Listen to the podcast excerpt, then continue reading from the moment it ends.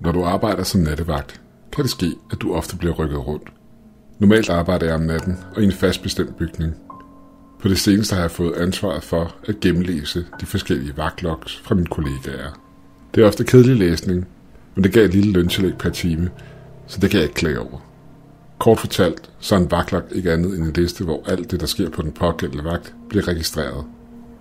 Normalt er det kun patruljering og måske lidt skader, som vagten har lagt mærke til. En gruppe unge, der hænger ud, eller andet samme stil. Intet vildt spændende. Der er få ting, der kan gøre det svært at komme igennem sådan en lok.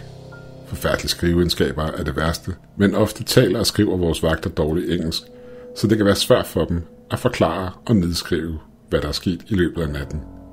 Men du lærer at gætte dig frem til, hvad de mener, og kommer på den måde igennem deres log. En fyr var især svær at forstå. Hans navn var Sar. Han var fra Afrika og en rigtig god vagt. Men selv hvis du stod ansigt til ansigt med ham, kunne det have svært ved at forstå ham. Og glem alt om at læse hans vagtloks. Det kunne give en hovedpine at komme igennem. Men jeg kunne lide fyren og behandlede hans rapporter så godt jeg kunne. Sar arbejdede om natten i en bestemt kontorbygning. Ikke noget specielt. Bare et helt almindeligt sted med en masse kontorlandskab og mennesker, der havde deres job. Det var det rimelig afslappende gik han havde kørende. Han havde sit eget kontor for sig selv, med varme og radio, og kamera, der havde en høj nok opløsning til, at han ikke behøvede at patruljere i bygningen. Det eneste han skulle, var at sidde på sit kontor og holde øje med skærmene. For omkring fire dage siden begyndte Sara at rapportere et problem i sin vagtloks. Hver gang jeg læste dem igennem, stod der altid det samme. Klokken 20.00 ankommer på stedet. Alt ok.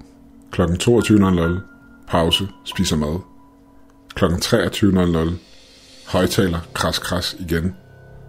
Klokken 02.05 hovedgang igen. Klokken 03.00 hovedgang væk. Klokken 08.00 vagt slut.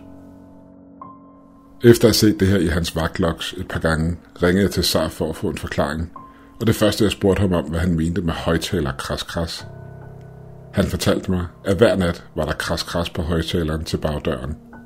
Jeg spurgte, om han mente det intercomsystem, der var forbundet med bagsiden af bygningen. Ja, svarede han. Hver nat kraslyd meget slemt. Jeg regnede med, at han mente, at intercomsystemet oplevede en række fejl, og derfor opfangede en eller anden form for statisk støj. Jeg lavede en note om at rapportere det ind og få det fikset. Derefter spurgte jeg så ind til, hvad han mente med hovedgangen igen. Han var stille et stykke tid. Hvad der galt med hovedgangen, Sara? Han svarede stille. Hovedgangens kamera, hver nat samme ting. Hvad mener du med samme ting, spurgte jeg. Kameraet er for stort sort plet, der bevæger sig op ad gangen, sagde han. Mener du som en øh, beskidt plet, så? Nej, svarede han. Pletten bevæger sig. Arme og ben. Noget inde i. Okay, sagde jeg. Det lyder som en fejl i kameraet, der spiller op, når folk går forbi det. Jeg rapporterer det videre. Ingen mennesker. Bare mig. Første dag på kamera 1. Nu på kamera 2 tættere på. Zappa begyndte at forvirre mig, og jeg var træt. Jeg besluttede mig for at sætte tech-supporten på det, så de kunne kigge på eventuelle fejl på systemet. Jeg fortalte Sara, at kameraproblemer ville blive kigget på. Jeg er sikker på, at tech-supporten så ud næste dag, men da jeg læste vagtloksene igennem, stod der igen det samme. Højtaler kras kras. Hovedgangen igen. Dette fortsatte et par nætter mere, indtil jeg havde en fri aften, hvor min chef ringede mig op. Sara var ikke mødt op til sin vagt, og han havde brug for, at jeg dækkede vagten. Jeg er rimelig bekendt med bygningen og kunne godt bruge pengene, så jeg tog vagten. Jeg startede vagt med at gennemgå Sars sidste vagtlok fra natten før. Jeg havde ikke set den før, og jeg tænkte, så slap jeg for at gennemlæse den senere. Klokken 20.00 mødte ind. Klokken 22.00 pause, spiser mad. Klokken 23.00 højtaler kras kras igen, viske. 02.05 hovedgangen igen, kamera 3 nærmere. Klokken 08.00 ikke mere vagt, slut. Vagtlokken er plettet med dråber af vand, og så har trykket så hårdt på papiret, at de sidste sætninger har flænget papiret i stykker. Jeg bliver nervøs på hans vegne og ringer til ham. Han tager telefonen og svarer med det samme. Ingen vagt. Ikke mere arbejde. Ny bygning. Vi kan godt flytte dig, Sara. Jeg kan tage din vagter en periode. Sara er stille. Er du der nat? spørger han. Ja, så jeg dækker din vagter. Han lægger på. Jeg prøver at ringe ham op. Forbløffet. Tænker måske, at hans telefon har mistet forbindelsen. Han tager den ikke. Jeg overvejer situationen og vælger så at tage kontakt til min chef i morgen tidlig og sætte ham ind i situationen. Jeg læner mig tilbage med mine snacks, min bog og en Red Bull og hele natten til at browse Reddit, da vagten er lang. Pludselig vibrerer min telefon. Det er en sms fra Sara. Alt, der står på den, er gå hjem. Jeg prøver at ringe op til ham igen, men han tager ikke sin telefon. Jeg er lidt bekymret for hans helbred, og tænker, at han måske har en eller anden form for mentalt nedbrud på grund af mangel på søvn. Det sker nogle gange, når man kører så lange vagter som os, og ledelsen er opmærksom på det. Igen vælger jeg ikke at forstyrre min chef nu, men tager en snak med ham i morgen. De første timer gik uden nogen problemer. Bygningen var tom, og rengøringsfolkene havde afsluttet deres arbejde, og kontorpersonalet havde afsluttet deres overarbejde og var gået hjem. Pludselig ringer intercomsystemet op. Det kan ikke være personale på den her tid. Bygningen ligger stort set i midten af byen, så det kan kun være en flok teenager, der keder sig. Jeg klikker på mikrofonen. Kan jeg hjælpe dig? Ingenting. Hallo? Lyden af krassen kunne høres i højtaleren, som om nogen kørte deres negle forsigtigt hen over den. Det lyder ikke som statisk støj. Jeg slår det hen som værende en fejl og lægger på. Da jeg skriver det i vagtklokken, opdager jeg, at klokken er 23.00. Det samme tidspunkt, hvor Sar havde samme oplevelse. Det beroliger mig lidt, da al elektronik på kontoret er koblet på samme system, så systemet ved, hvornår det skal autolukke døre og sætte alarmer til osv. Og hvis det altid sker på samme tid, er det sikkert en teknisk fejl i systemet. Jeg skriver det hele ned og vender tilbage til at browse internettet. Jeg husker mig selv på at tjekke kameraerne, når klokken rammer 02.05, for at tjekke efter eventuelle fejl på dem. Klokken rammer 02.05, og jeg begynder at kigge på skærmen efter fejl. Til at starte med ser jeg intet, men så lige pludselig fanger mit blik noget på hovedgangens kamera 1. Det er i gangen, der fører fra bagdøren og ud i bygningens lobby, hvor mit kontor er. Hovedgangen har tre kameraer og flere skarpe hjørner. Kameraerne har også en såkaldt PTZ-funktion, der står for Pan, Tilt og Zoom, som gør, at man kan kontrollere kameraerne med et joystick og se sig lidt omkring. Til at starte med ligner det et insekt, der sidder på linsen. En lille ubetydelig sort plet, men langsomt begynder den at vokse. Nej, ikke vokse. Bevæge sig fremad.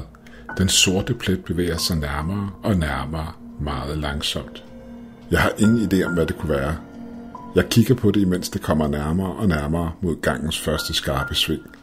Efter en times tid bevæger den sig ud af kamera 1 synsvinkel, og jeg kigger over på kamera 2's monitor. Ingenting.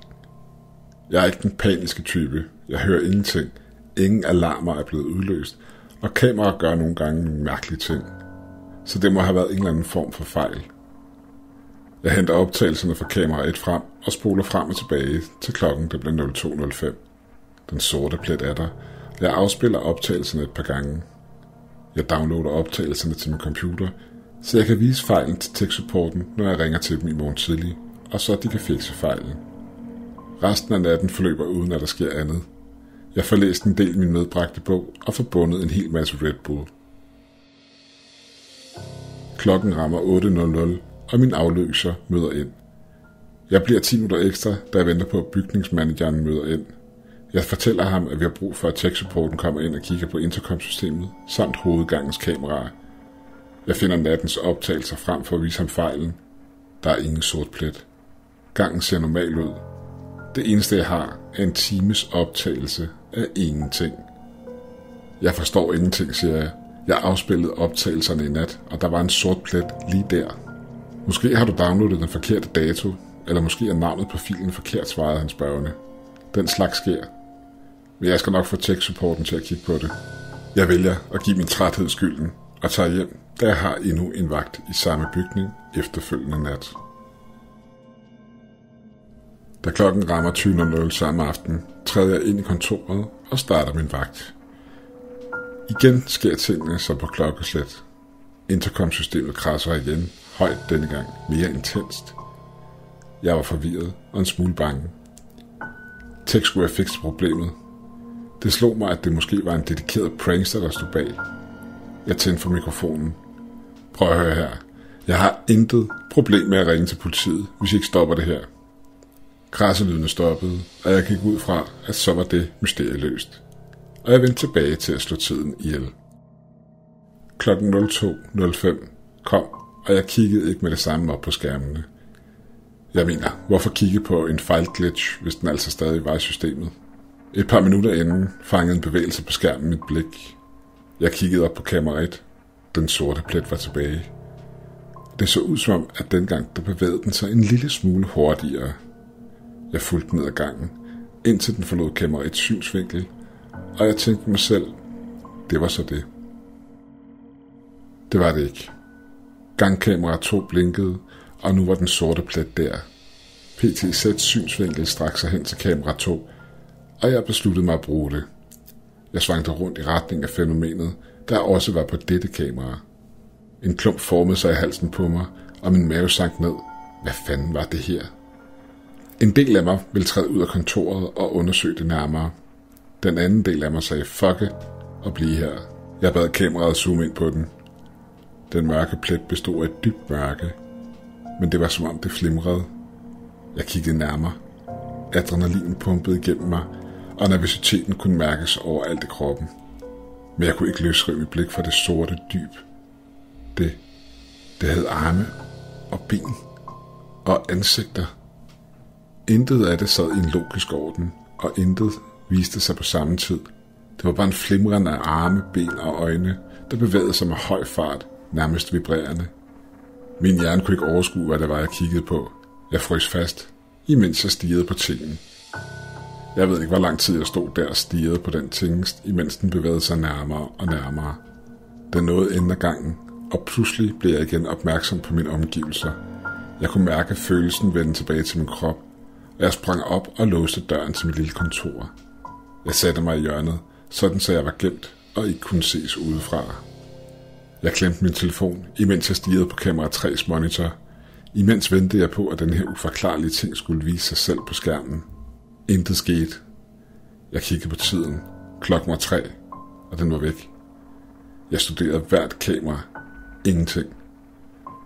Jeg kunne ikke få mig selv til at gennemgå optagelserne. Jeg sad bare ved skrivebordet og tænkte, hvad gør jeg nu? Hvem ringer man til, når sådan noget sker? Er jeg ved at blive skør? Måske det et resultat af mangel på søvn. Klokken var otte, inden jeg fik set mig om. Jeg tvang mig selv væk fra de mørke tanker, da solen stråler ramte mit ansigt. Det fik mig til at føle mig i sikkerhed. Hvad end den ting var, om den var virkelig eller ej, så kom den nærmere. Det er meningen, at jeg har endnu en vagt i bygningen i nat. Hvad fanden gør jeg?